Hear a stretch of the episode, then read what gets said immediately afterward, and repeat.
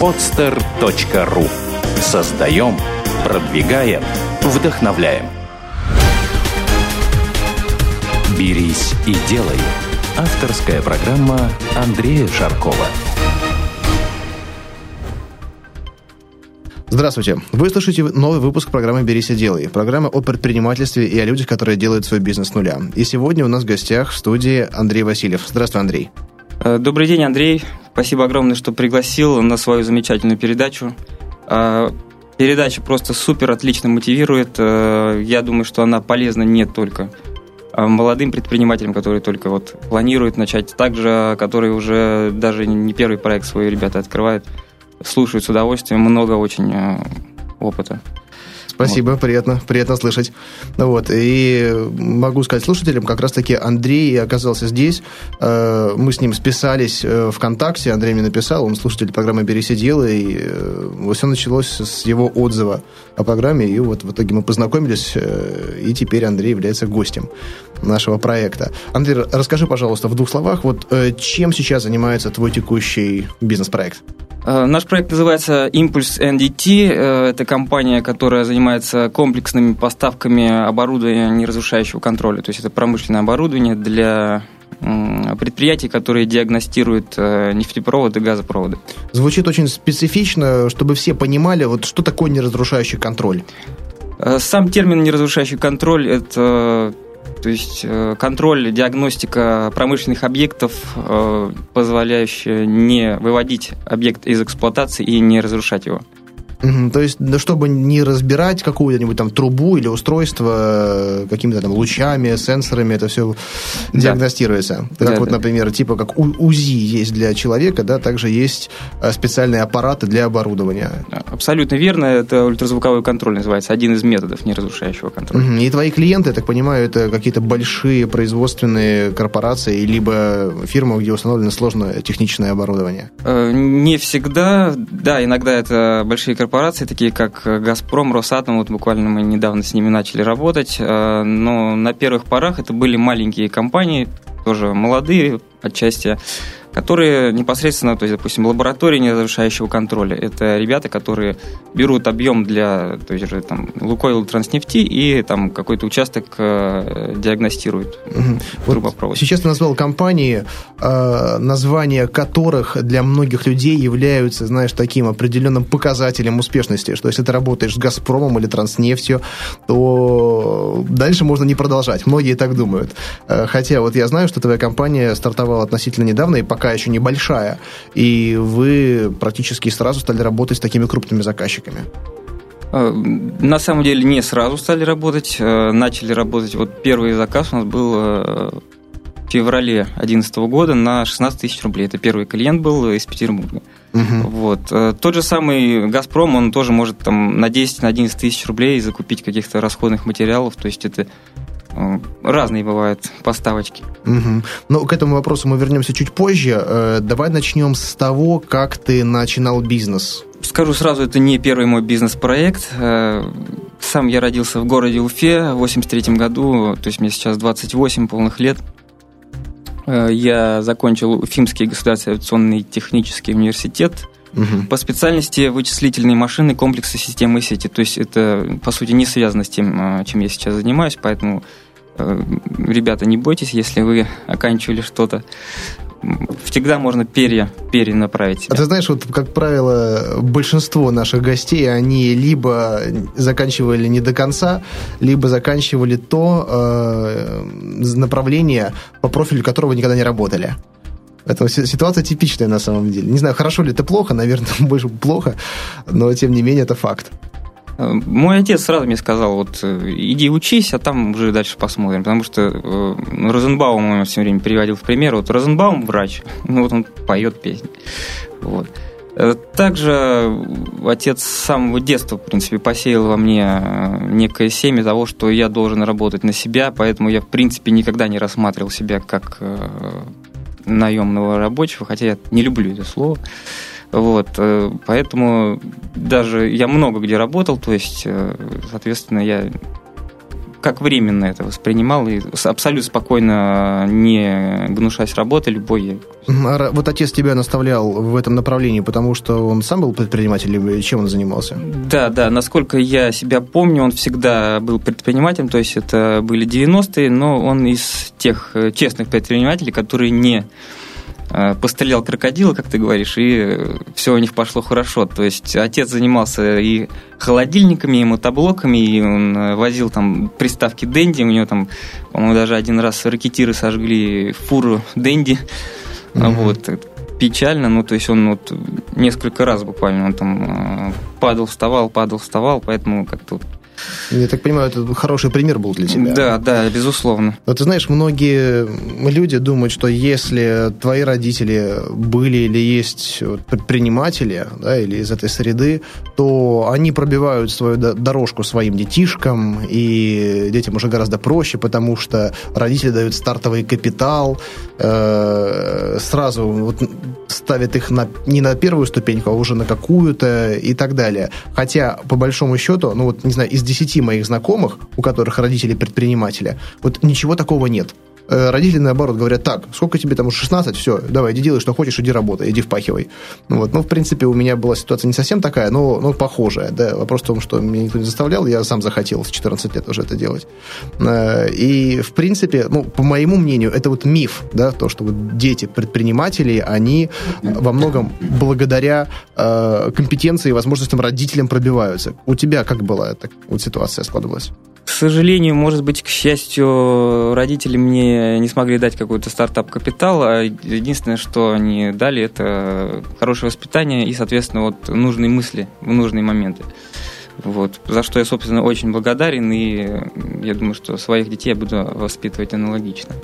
Вот, потому что как бы какие-то стартап-деньги, они расслабляют и балуют. Я согласен. Но я знаю, тем не менее... ну... примеры, да, где э, действительно талантливые ребята, талантливые ребята, э, используя некоторые возможности своих родителей, э, ну, с, скажем так, стартовали сразу с определенной скорости, с определенного этапа, но они бы смогли это сделать и без них, просто они были очень талантливые. Но я знаю и тех, которые это все прожигали и в итоге до сих пор живут на дотации. Таких, к сожалению, больше. К сожалению, больше, да, да.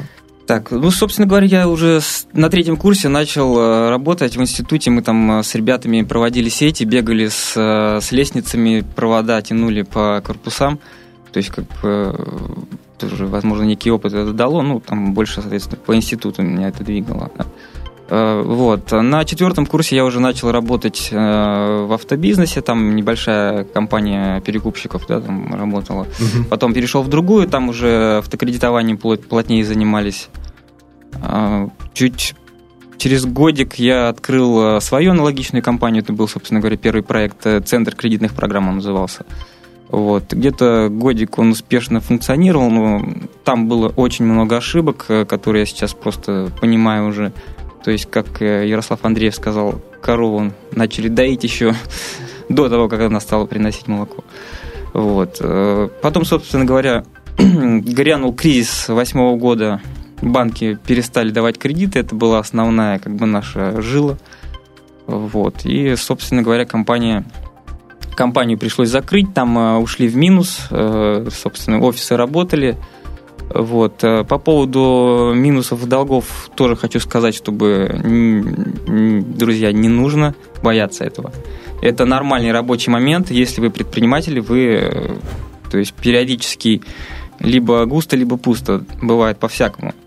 Мой бывший начальник в Москве, насколько я знаю, там у него семнадцать миллионов рублей долгов, он отлично себя чувствует, полгода путешествует в Германии, на яхте, в Италии, то есть, ну, человек не заморачивается, все нормально, это такой один из примеров, поэтому не нужно бояться долги, долги отличный стимулятор, отличный допинг. Да, да, я согласен, и тем более вот на своих выступлениях я все время рисую вот путь развития предпринимателя и профессионала, да, и если у профессионала такая постепенно возрастающая линия, да, то предприниматель это даже как вот кардиограмма, так вот вниз-вверх, вниз-вверх скачет, и чем, чем глубже вниз, тем выше вверх. Да-да, это важно понимать, потому что это как бы нормально, без этого я думаю, что стабильности тут нет. Может быть, это плюс, может быть, это минус. Так, вернемся к нашей истории. Что было дальше? Собственно, в Уфе после того, как проект закрылся, была там небольшая депрессия, там какие-то там случайные заработки по старым связям, там кого-то там лоббировали, что-то там делали в банках, так по мелочи. Потом, устраиваясь в автосалон «Шевролет», «Опель», через неделю меня уже повышают, то есть до «Опеля». Это все в Уфе или уже в Москве? Это Уфа, да, Уфа, Уфа. То есть я там полтора месяца работаю, меня все буквально очень сильно раздражает, насколько это все криво поставлено, насколько это все не нужно. И в один момент я просто, в общем, срываюсь в Москву и, то есть, начинаю, то есть, смену обстановки произвел некую. Вот, в принципе, Москву я давно смотрел, частенько там в командировках бывал и как-то вот там мне было интересно, нравилось. В Москве ты продолжил заниматься автобизнесом, насколько я помню. В Москве я работал на, в отделе продаж софта для туризма два месяца. Опять же понял, что это тоже неинтересно мне. Вот. Все-таки как-то на тот момент были ближе автомобили. Я устраиваюсь в, в отдел продаж бэ эм вэ. бэ эм вэ полтора года я примерно отработал. То есть, собственно, там картина аналогичная, никому не нужны мои идеи, никому не нужна инициатива, все ровно, и как бы такая картина абсолютно меня не устраивает. Это единственное, что я понял, опыт общения с очень богатыми людьми, которые готовы приобретать автомобили за четыре-пять миллионов, это очень ценный опыт, я считаю. В итоге, что стало таким моментом, был ли это вот такой момент, когда ты понял, все, хорош, надо начинать свое дело, и теперь я буду только работать, работать только на себя. На самом деле я работал в бэ эм вэ, и идея эта постоянно была.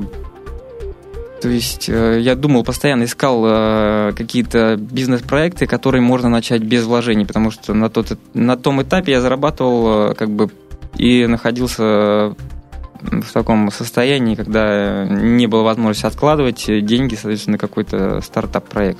Угу. Вот. Единственное, что я понял, именно торгуя автомобилями премиум-сегмента, что я хочу на них ездить, я не хочу их продавать. Хорошая мысль, правильная. Ну, понимаешь, большинство людей, они продолжают так думать, работая на должностях, но меньшая часть из них вот берет и делает. И в какой момент ты взял и сделал? С нынешним партнером Рафаэлем мы встречаемся летом, и наша беседа длится четыре часа. Он на тот момент отработал полгода в компании, именно которая занимается неразрушающим контролем, поставками. Это один из китов на, на данном этапе. Соответственно, он мне предлагает проект как бы организовать, открыть, который, по сути, стартап можно делать на деньгах клиентов. Угу. То есть там, я так понимаю, происходит предоплата, и затем уже поставка товара. По такому принципу. Да, да, да, абсолютно верно. Вот как я в свое время также начинал. Отличная схема, на мой взгляд. Прекрасная схема, мне до сих пор она очень нравится. Не могу от нее отказаться. Вот. На тот момент я в оборудовании абсолютно не разбирался, абсолютно не понимал, что к чему и что чем диагностируют. Вот. Единственное, сразу как бы понравился вот этот нюанс, что можно работать на деньгах клиентов. То есть мы на том этапе условились, что он едет в Питер, работает в конкурирующей компании, ну, будущие конкуренты, да. Угу. Я устраиваюсь в Москве, то есть три-четыре месяца я работаю, изучаю оборудование. То есть изначально вы так согласовали план, что внедряетесь в компанию для получения опыта. Да, да. На мой взгляд, интересно, я такого не слышал еще. Идеальная схема, просто если ты хочешь открыть что-то свое, поработай у кого-то, и ты увидишь это все изнутри. Просто, как правило, вот предыдущие гости, они рассказывали о том, что они уже где-то работали, и И, насмотревшись там всех тонкостей, да, переняв их, они открывали свое дело. А вот у тебя случай как бы наоборот. Сначала ты выбрал направление, и затем уже решил пройти какую-то стажировку, получить опыт в компании. Интересная схема. Да, да, да. У нас на самом деле очень много нестандартных решений, поэтому, может быть, даже все не успею упомянуть и, и не вспомню. Ну, давай по порядочку. Вот. То есть, ну, я начал учить оборудование где-то пару недель, наверное, я получил. Рафаэль уже в Питере работал э, в компании. То есть две недели он отработал. Он звонит мне: Андрей, мне не нравится, как здесь все сделано, давай приезжай, все надо открываться. Это через сколько в итоге произошло? Через, через пару недель это было. Угу. Вот. Я хорошо, я тебе сейчас перезвоню, секунд тридцать я думаю, перезвоню, говорю, окей, я приеду. Буквально через два-три дня я был уже в Питере. Единственная проблема была, конечно, это у меня в Москве была девушка, но я решил, что я ее перевезу, либо сам как бы вернусь в Москву там, через три-четыре месяца. Забегая вперед, перевез, переехала? Э, нет, ее хватило месяца на три. Но я так и понял, когда ты назвал девушку проблемой. Не то, что проблема, в том, что я хочу сказать, что периодически чем-то приходится жертвовать, и это нормально. Нужно взвешивать и уже делать, как ты считаешь нужным. Ну, здесь, да, уже каждый решает, что приоритетнее. Так, смотри, значит, ты переехал в Питер, э- и вы решили уже как бы не откладывать момент открытия своей компании и начали действовать. Э- было понимание рынка, понимание технологий. Я так пони- думаю, что э- клиентов даже примерно вы уже обозначили, которым, может быть, э- удобны, интересны ваши услуги и товары. И как все началось? Вы... А- офис открывали или работали сначала без него? Где брали первых клиентов? Как? Да, да, сейчас последовательно отвечу на все вопросы, очень правильно заданные, потому что это очень актуально. Название и как бы некий бренд мы уже придумали, будучи в Москве, по, по скайпу созвонившись. Да? То есть было несколько названий. Импульс, очевидно, потому что мы сами как импульс, мы свет в темном царстве. Вот. эн ди ти – это английская аббревиатура Non-Destructive Testing, то есть это, собственно говоря, неразрушающий контроль, uh-huh. говорящее название. Вот, что дальше было. На самом деле понимание рынка немножко не, неправильно оценили, на самом деле конкурентов, как выяснилось, больше, чем мы предполагали. Несмотря на то, что ниша очень узкая. Вот так понимаю. Да, да, да. Очень специфик много, но и, как бы, людей э, заманивают, возможно, вот те же слова, как Газпром, там, да, Росатом, да. Вот. В итоге первые шаги какие были? Я приезжаю в Петербург, денег в кармане нет вообще, просто вот ноль. То есть я там на билет, по-моему, занял у кого-то, я уже не помню. Даже вот так было, да? Да, то есть, угу. ну реально. То есть, без сбережений, в общем. Да, да, да. Мы, приезжая утром, мы цепаемся, встаем, я беру свой ежедневник, начинаем с Рафаэлем разговаривать, накидываем бизнес-план, так называемый, из семи строчек, который, то есть не как там у менеджеров в Гарварде, когда там есть бюджет, его нужно распилить. Когда бюджета нету, бизнес-план тоже маленький. Вот, собственно говоря, семь пунктов, по-моему, там было, там, что там, сайт, открыть ООО, купить принтер, найти бухгалтера и там еще какие-то что-то в этом роде. Вот, я вызваниваю с Москвы товарища, программиста, веб-дизайнера, который на первых этапах был готов бесплатно как бы сделать нам сайт. Сайт – это основная такая вещь, которая должна быть у компании. Ну, это понятное дело. Тем более, если да, у тебя нет офиса, то другого инструмента, по большому счету, и нет. Была допущена, наверное, с моей стороны гигантская ошибка в том, что мы сразу замахнулись. Я хотел создать некую систему, которая будет интегрировать в себя си эр эм, сайт, документооборот, логистику, сразу все это дело. Через некоторое время я понял, что это нереально, это нужно колоссальные на это средства и время, поэтому я просто сел, сделал на народе там за пару ночей какой-то простенький сайтик. Просто на, на конструкторе онлайн. Да, да, да, ага. да. Выгрузил туда наш прайс, там порядка двух тысяч позиций в пи ди эф, и ну, там была посещаемость такая очень смешная, ну, сегодня там до десяти человек в день. Ага, пять из которых, наверное, были твои друзья. Да, даже не знаю, да, наверное. Так, mm-hmm. Ну, как бы он чисто так был, того, чтобы что-то было вообще, пока mm-hmm. вот что-то делалось. Вот, от той идеи мы отказались, к этому я вернусь еще чуть позже. Ну вот, э, я на самом деле согласен, что э, лучше, лучше начать хоть, хоть с чего-нибудь, самого там простого сайта, визитки, чем с глобальных систем, потому что э, большинству начинающих предпринимателей свойственно усложнять себе задачу. Просто они э, изначально замахиваются там на большой сайт, на большой офис, на, э, там, не знаю, высокую секретаршу и так далее. Все это прописывают, подсчитывают, денег в итоге нужно много, э, бюджеты умножают на на три от запланированных. Вот. Хотя вот, э, я как делаю до сих пор, да? Хотя опыта у меня уже гораздо больше, чем в начале пути. Вот написан даже бизнес-план. Вот понимаю, вот сделай хоть что-нибудь. Вот сделай так, чтобы напротив какого-то пункта можно было поставить галочку как можно скорее. Если ты за один день не поставил ни одной галочки, все, день ты прожил зря. Смысла нету никакого. В, в, как бы в том времени. Если ты сидел, как бы думал, то, но, не, но не сделал, там, не знаю, время, время потрачено впустую. Поэтому вот э, реально лучше проявлять активность, активность, чем все свои аналитические способности. Конечно, тоже нужно, но на первом этапе это вот делать, делать, делать, делать. По чуть-чуть, понемножку, хоть как-то, чтобы было что показывать. Действовать от простого к сложному, я это так называю. Все правильно, все правильно. Но, не, на самом деле специфично. В начале, по крайней мере, так. В начале. Позже там ситуация будет меняться. Я да? согласен. А в да. начале, да, нужно там, по мелочи, там, по, по камушкам, по кирпичикам. Окей, сделали сайт. Дальше что? Ну, это было как бы все параллельно, то есть купили принтер в кредит, обязательно советую всем брать с мультисканом, чтобы можно было стопочку сразу сканировать, это вам пригодится, друзья мои, такой практически маленький советик.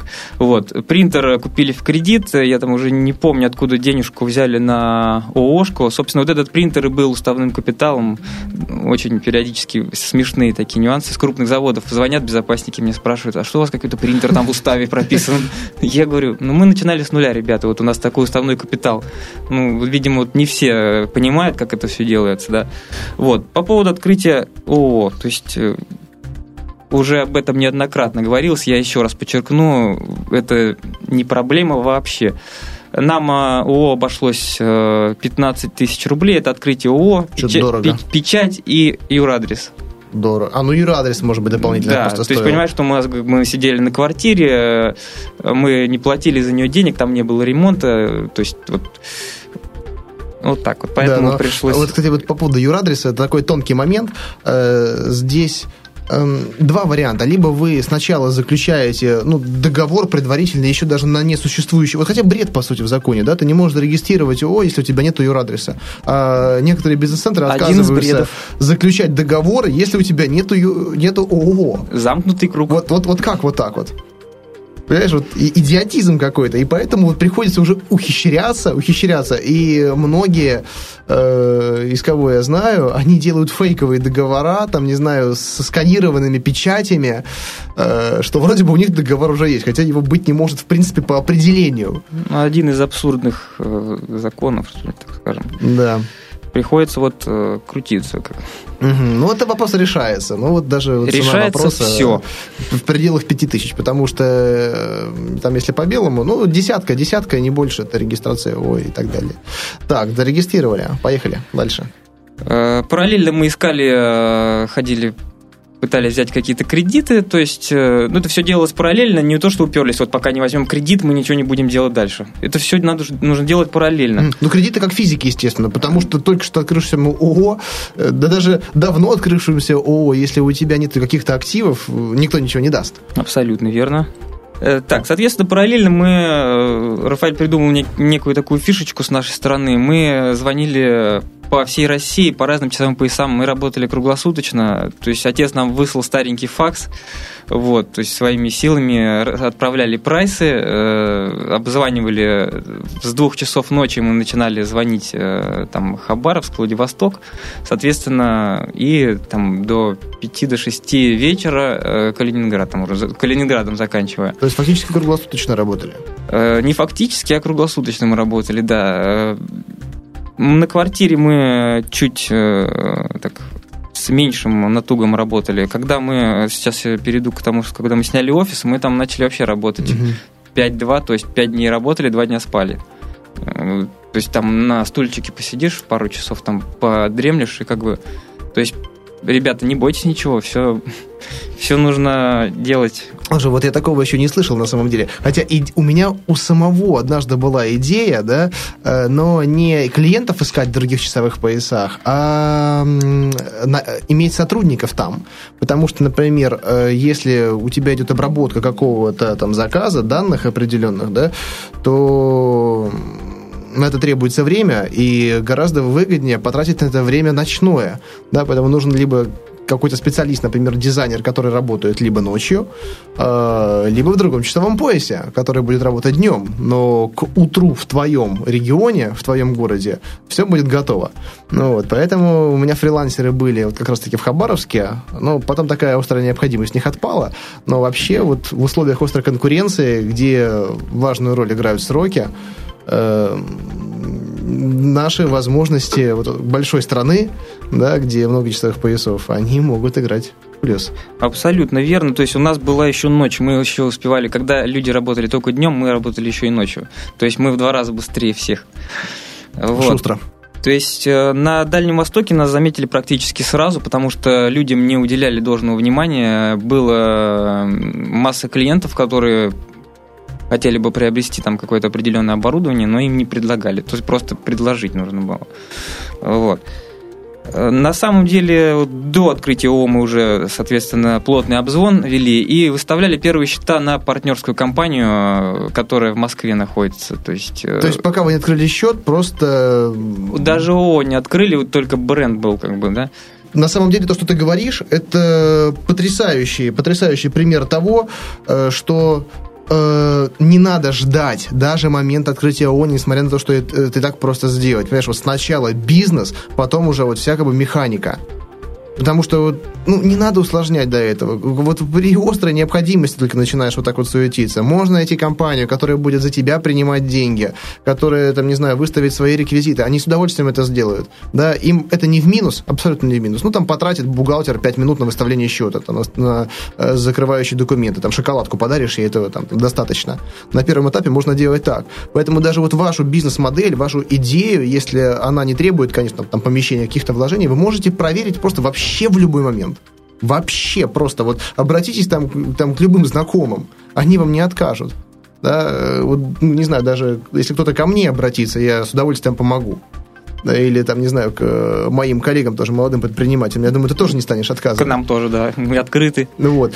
Я на самом деле эту схему до сих пор даже пользую, потому что у меня компания на упрощенке, и мне не хочется заморачиваться со всеми там эн дэ эсами, а у моего друга компания с эн дэ эсом на классической системе. И если, допустим, мне нужно выставить счет именно с эн дэ эс, я ему звоню, говорю: Илья, привет, слушай, вот давай сделаем счетик. И тогда я говорю: да, Андрей, вообще не вопрос, да. Они выставляют счет э, с нужным наименованием продукции, э, заказчик это все дело оплачивает и так далее. Мы потом разбираемся, либо просто эти деньги он переводит ко мне на счет, э, либо мы, помимо всего прочего, еще и партнеры э, в определенном направлении. У нас там определенный взаиморасчет происходит. Вот и все. Поэтому, если у вас нет своей фирмы, воспользуйтесь чужой. Все элементарно просто. Да, да, да. На самом деле делают некий культ, артефакт из юрлица. Это абсолютно неправильно, на мой взгляд. Для меня как бы юрлицо — это как один из инструментов, там, что ли. То есть для того, чтобы легитимно платить налоги, для того, чтобы легитимно с клиентов как бы принимать деньги. Да. Вот, поэтому ООО может быть много. На самом деле гораздо важнее в первую очередь ваш бренд, ваша команда, ваши связи наработанные, желательно. Вот, что еще? Поэтому как бы сам, само юрлицо, оно не представляет даже, на мой взгляд, большой ценности, по сути. Гораздо важнее вот все остальные вещи, контакты, люди. Все правильно, правильно говоришь. Э-э- ну, первый этап, он, он всегда...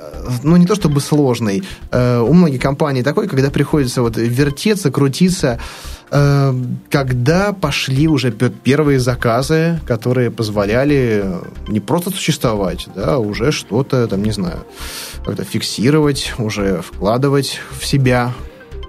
Да, сейчас мы до этого дойдем. Буквально вот тридцатого одиннадцатого получается, мы зарегистрировали компанию. Буквально там через день-два открыли счет.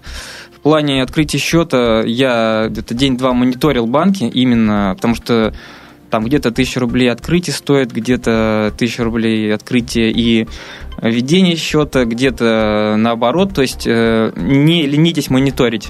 Очень важный момент. Мониторьте, обзванивайте, ищите, где лучше, где дешевле, где ближе. Mm-hmm. Вот на самом деле, когда я мониторил в свое время, э, я понял, что плюс-минус у хороших банков условия одинаковые. И я просто выбрал тот, который был наим- наиболее близкий ко мне. На тот момент это был вэ тэ бэ. Просто мне дорогу надо было перейти. Вот. Но сейчас там я уже на другое ориентируюсь. Уже сейчас другие. Да, да, да, это нормально. Мой отец тоже говорил, ближе просто выбери, но близко у него был Сбербанк. Без комментариев здесь. А мы открылись, открыли счет в «Авангарде». Не знаю, можно озвучивать или нет. Да, можно, конечно. Просто шикарный банк. Всем советую. Да? Шикарный клиент банк. Шикарные условия. Ребята продляют операционный день, там до полшестого да можно ладно. платить, я тебе говорю. Вот это это просто шикарный банк. Всем ну, в советую. Пол, полчаса, по большому счету, но иногда эти полчаса очень важны. За семьдесят пять рублей можно хоть до девяти вечера продлить операционный день. Вот это реально круто. Я еще поразился, там кэш-карты они сейчас сделали, там различные подписи. Я помню, раньше в Центр кредитных программ мы ходили, заполняли вот эту книжку чековую. Я там Ой, по три раза, это мой. вообще беда. У меня рекорд, семь раз. Я думаю, что я был близок к этому. Еще вот мой почерк, видишь, какой сложный. У меня почерк не лучше. Ну вот, просто вот, друзья, слушатели, вот те, кто уже имеют счета, да, они уже знают или сталкивались с чековыми книжками. Это такая штука, по которой можно через кассу банка обналичить средства, да, но целевым образом определенным, да, то есть либо на зарплату, либо на закупку там, да. какой-нибудь там, не знаю, расходных материалов, но э, она должна заполняться строго по правилам, строго по инструкции, и не дай бог, не дай бог будет хоть одна помарочка, хоть одно несоответствие инструкции, либо печать заползет на два миллиметра вправо или влево, надо будет заново все переписывать. Заполнение да, у меня да, десять минут уходит на да, да, да. И вот я час однажды заполнял вот, вот чек, чтобы списать там тысяч пять. Ты сейчас делаешь заявку, с кэш-карты приходишь, ты все, тебе денежку дают вообще без проблем. Слушай, расскажешь мне потом после эфира. Да, мне это действительно сейчас вообще просто шикарные условия, шикарные э, для того, чтобы просто брать и делать. Ну, не будем делать ре- лишнюю рекламу банка «Авангард». Вот, продолжим. Э, да, тут как бы без вариантов, они сами себя неплохо ставят. Так, суть в чем? В том, что открылись мы в две тысячи десятом году, и первую отчетность мы сдали двадцатого января две тысячи одиннадцатого, ну, это была нулевая. Отчетность. Да, да, угу. нулевая, тогда еще по нашему счету денег не прошло. Нулевую я скачал в интернете сам, все сделал, денег как бы не было ни на бухгалтера еще тогда, вот. Это все можно сделать самому, ну, то есть нулевик без проблем в интернете. Ищешь, вписываешь эн эн эм, вписываешь компанию, отправляешь на адрес налоговый, который ты зарегистрирован. То есть это тоже практический совет ребятам. Вот. Первый, первые вот денежки на счет пришли в феврале уже две тысячи одиннадцатого года, вот питерская компания приобрела там у нас какие-то товарчики недорогие, да.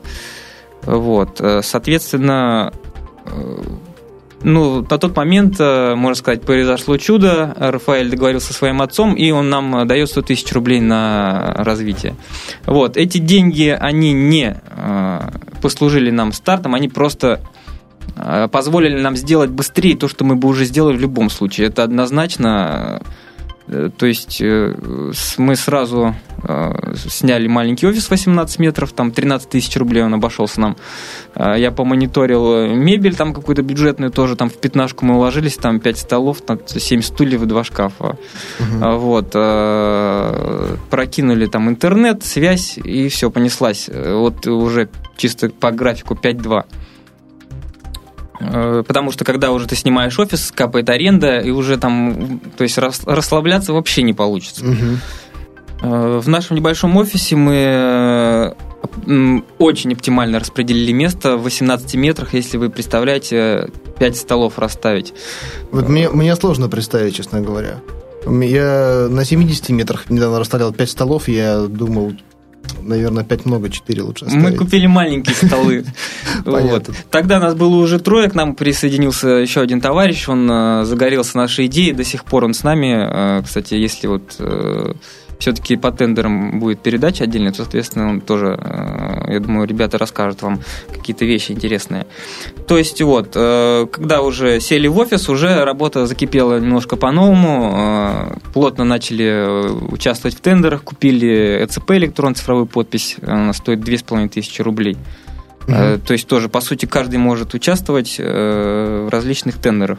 Вот смотри, тендеры, мы когда с тобой встречались mm-hmm. перед передачей, стало ясно, что это тема для отдельной передачи. Это очень интересно, потому что многих пугает это направление, вообще вот вся эта история с тендерами. Но давай в двух словах хотя бы обозначим, mm-hmm. вот, да, каково да. это. Некоторых пугает не зря. Сейчас вылазило очень много компаний, которые обзываются торговыми домами, и они пытаются как бы участвовать во всех тендерах. Это нереально. Почему? Потому что есть разная специфика в разных э, отраслях. Да? У нас, э, допустим, цена на какие-то приборы может варьироваться там, от пятидесяти до ста тысяч долларов только от, э, в зависимости от тех заданий, какие датчики и какие преобразователи будут идти с прибором. Э, соответственно, тендерщики звонят, дайте нам цену, мы поставим заявку. Все, то есть, соответственно, могут, может, они ее и выиграют, но люди получат не то, что им нужно, и либо у тендерщиков будут проблемы.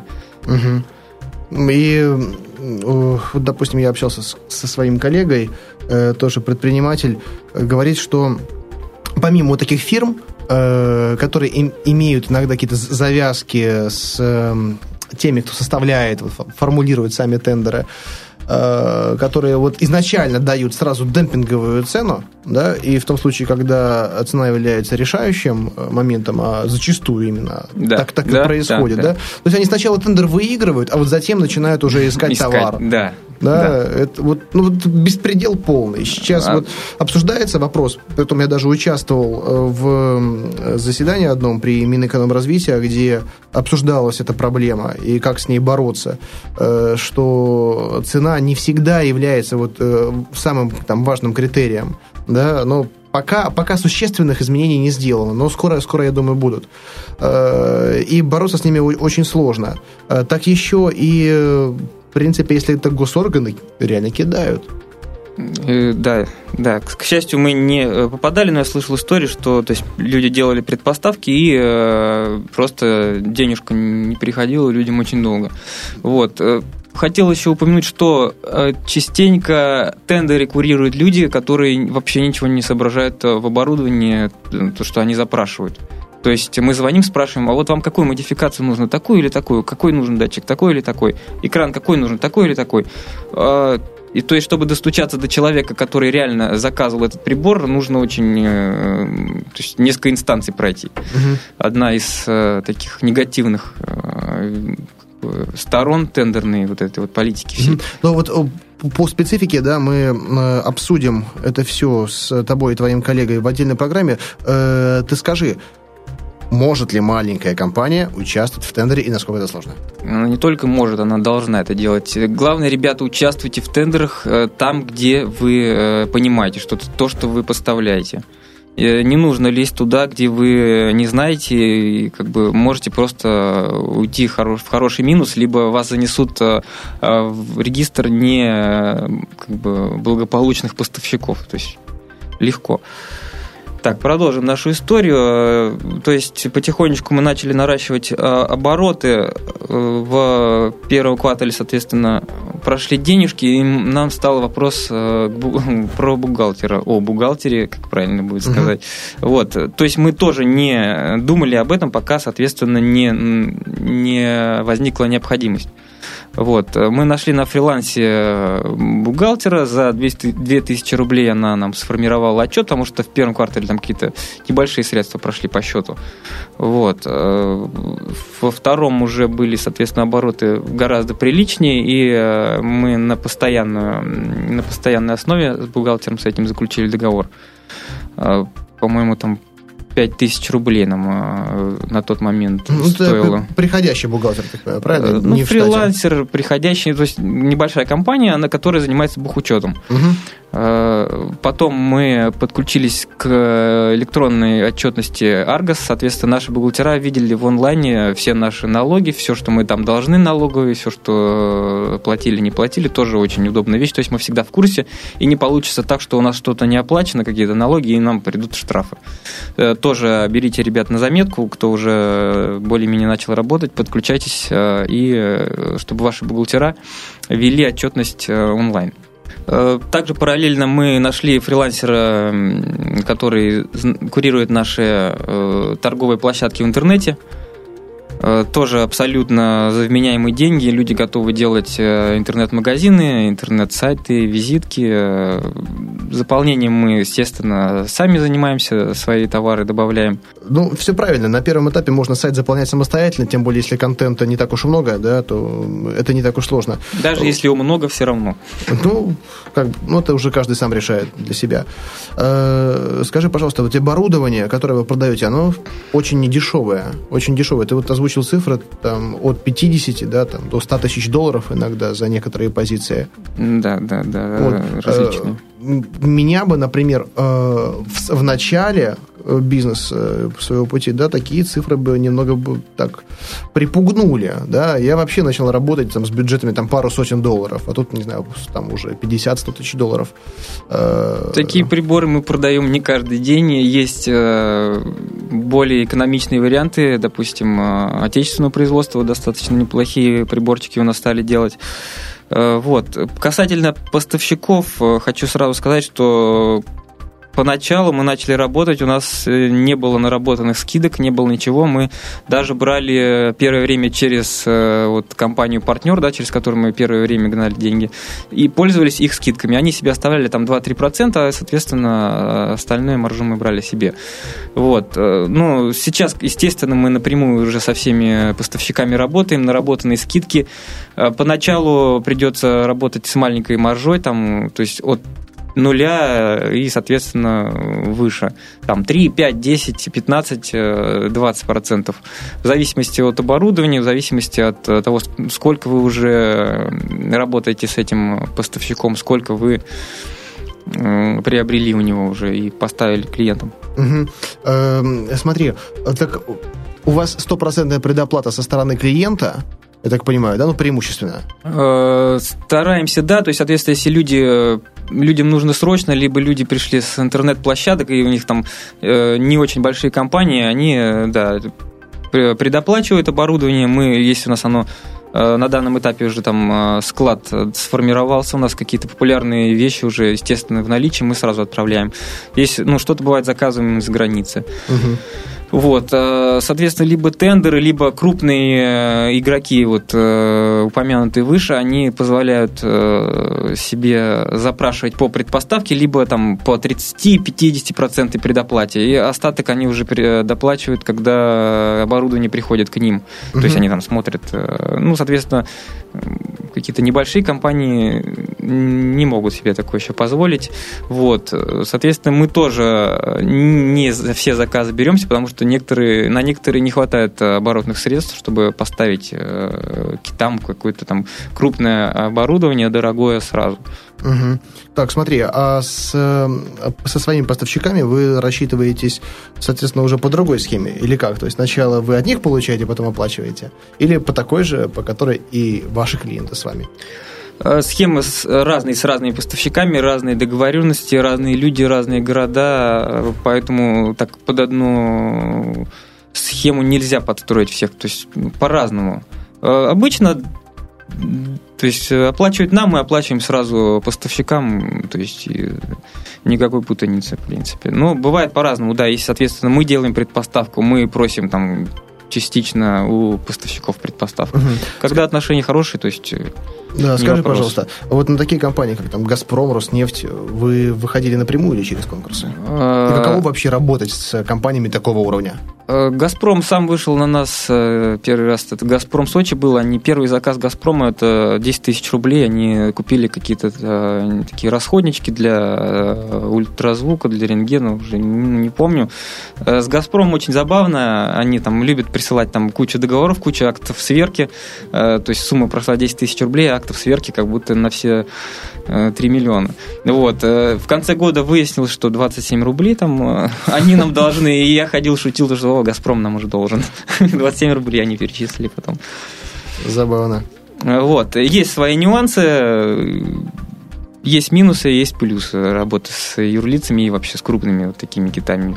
Но я думаю, что сработав однажды, по крайней мере, оказавшись в базе их поставщиков, это намного упрощает дальнейшие да. взаимоотношения. Да, абсолютно верно. Начинайте с маленьких заказов. Не надо сразу, никто вам не даст сразу поставить на десять миллионов там, оборудования, либо расходников, либо там, материалов каких-то. Естественно, вас будут проверять.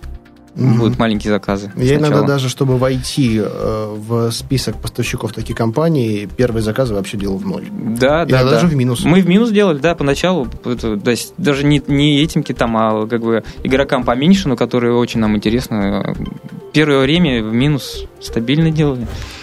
В этом, конечно, нет ничего хорошего, скидки но зачастую это, да, это реальный способ войти. Это плата за вход иногда. Да, сейчас, конечно, политика уже другая, то есть э, мы, в принципе, работаем по ценам производителей, которые за, зафиксированы, это розничные цены. Регионы, как правило, работают с накруткой, потому что им э, тяжело вот, э, и нарабатывать скидки, и э, без накруток работать, то есть, как бы, э, ну, может быть, там где-то в минус не хотят залазить. Там. Все-таки мы поначалу вот такую политику клиент-ориентированную mm-hmm. именно выбрали. Но сейчас у тебя именно вот основные клиенты, это постоянные или поступающие новые? По-разному, потому что поставки складываются по-разному. Иногда бывает подводит логистика, иногда подводит поставщик по каким-либо причинам, поэтому... Больше, конечно, довольных, но бывают и как бы люди, которым просрочили поставку, и они, может быть, уже как бы и не вернутся, но обычно, в принципе, не проблема. Обычно с нами неоднократно люди обращаются, и постоянных клиентов уже наработанных много достаточно. Угу, ясно. Слушай, Андрей, у нас сейчас время, к сожалению, подходит к концу, поэтому вот учитывая вот весь свой опыт и тот путь, который ты прошел, достаточно интересный, из Уфы в Москву, из Москвы в Питер, без копейки денег, и сейчас... Ну, для... Времени немного, поэтому, чтобы удовлетворить э, интерес э, любопытных слушателей, скажем, что уже миллионные обороты. Уже у компании миллионные обороты. Да, да, да. И причем уже как бы десятки, скажем так. Ну, да, вот. да. Это все, это все за год. Да, это все да, за год. Да, да, поэтому да, да. вот э, интересно было рассказать именно вот сам путь э, к этому моменту, когда уже выходишь на определенный уровень, оно все гораздо ровнее. А там непонятно, когда ты перескочил вот именно там. Ну, то есть он просто ты работаешь, работаешь, работаешь, в определенный момент понимаешь, что о, уже... Уже там вот вчера какая-то там по факсу заявка пришла там от Транснефти на ремонт какого-то оборудования. У нас просто есть как бы несколько параллельных как бы проектиков внутри Импульс эн ди ти, да, мы там э, ремонтируем там на аутсорсе, у нас там есть сервисы. Вот, и то есть Транснефть, а МН Дружба скидывает там по факсу заявку, и я просто нахожу, о, там что-то уже Транснефть заявки скидывает, ну нормально. Через призму своего опыта дай как совет начинающим предпринимателям, которые хотят заниматься, может быть, поставками, может быть, чем-то другим. Вот какие-то, вот, например, три основных э, таких момента, да, через которые ты прошел или которые тебе помогли э, добиться желаемого? Мы сделали где-то, наверное, процента два-три на данном этапе, то, что мы планируем, поэтому желаемого пока еще мы не добились, и я думаю, что эта цель будет постоянно отодвигаться, у нас уже там мысли лет на триста. Правильный подход. Вот. Если к практическим советам, развивайте интернет-площадки. Если у вас есть мысль, и вы точно уверены, что вы будете что-то открываться, но вы пока еще работаете, выкупайте домен заранее. Очень важный фактор — возраст домена. Первые полгода вас просто поисковик толком не выдает в поиске, поэтому чем старше домен, тем лучше. На WebMoney нереально дешевые домены, сто десять рублей стоит .ru. Купили заранее и... восемьдесят девять рублей точка ру. Netfo- ну, по крайней мере, может быть, потому что я старый клиент компании Netfox. Я через них покупаю по восемьдесят девять рублей домены. Окей, то есть там двадцать один рубль у тебя скидка. Ты круче. Да, да. Вот, поэтому, если мы каких-то планируем выводить производителей, мы сразу выкупаем этот домен и там смотрим уже. Вот, это один из э, таких ходов. Сейчас по- попробую еще какие-то практические советы тут э, э, дать. Вот, опять же, вернусь к тому, что э, если вам нравится, чем вы занимаетесь, э, но вы бы смогли сами сделать это лучше, это идеальная схема. Э, тем не менее, не нужно жечь мосты, как э, Ростислав говорит, вот, э, чтобы осветить путь. Ну, в данном... А, на это данном... Ростислав, Ростислав, О, Ростислав Гандапас. Гандапас, да, да, да прошу выпуск. прощения. Вчера я слушал его подкаст, да, с тобой. Вот. Ну, он немножко к другому имел в виду. Тут не нужно с бывшим работодателем ругаться и уходить там как бы, ну, с сожженными да, мостами. Имел, он, он другой имел в виду, речь шла об этом. Да, потому что этот ваш бывший работодатель с большой вероятностью будет вашим партнером в будущем. Вполне возможно, там что-то там где-то поможет, либо что-то еще. Вот. Не забывайте делегировать, когда уже это необходимо. Поначалу, да. Поначалу мы сами бегали в деловые линии, собирали коробки с разных транспортных компаний, отправляли э, заказчикам. То есть э, это абсолютно нормально, с огромными коробками по метро. То есть, ну вот, очень смешно было, конечно. Вот. Как только появляются какие-то ресурсы, сразу делегируйте, э, экономьте, э, цените свое время. Вы можете за это время, когда вы сами поедете за коробками, придумать что-то новое, которое двинет вас настолько, что мало не покажется. Прекрасно. Андрей, мы с тобой и твоим коллегой встретимся еще во время записи выпуска про тендеры, про конкурсы. Нашим слушателям я хочу сообщить о том, что мы начинаем прием заявок на оценку своих бизнес-проектов. Вы можете озвучить программу «Берись и делай», какие-то свои идеи и получить экспертную оценку наших гостей, самых ярких. Либо даже если вы хотите получить оценку кого-то конкретно, вы можете это написать, и мы обязательно лучшие идеи будем озвучивать в наших программах, и комментарии опытных предпринимателей вы сможете услышать в этих выпусках. Также присылайте свои аудио-вопросы. В комментарии к этому выпуску описания программы будет дан специальный имейл, на который вы сможете это выслать. И в следующих выпусках вы услышите свой голос и ответ конкретного эксперта, который был одним из наших гостей, и лично мой. Поэтому, друзья, давайте больше общаться, больше интерактива. Пишите нам все ваши пожелания и отзывы. Скажем спасибо Андрею за участие в нашем выпуске и увидимся в следующий раз. Огромное спасибо. Задавайте свои вопросы под подкастом. Я с удовольствием на все вопросы отвечу. Можете писать мне на личный имейл, я тоже его там укажу. Может быть, кто-то хочет влиться в нашу дружную команду, поэтому присылайте резюме. Отдел продаж у нас расширяется постоянно. Плюс мы сейчас будем разрабатывать франшизу. Ребята с регионов, присылайте свои предложения, мы расширяемся, мы будем рады сотрудничеству. И, друзья, не забывайте, наш путь праведный, наш путь светлый, мы созидаем. Всем удачи, всего самого наилучшего. Спасибо, Андрей, удачи всем.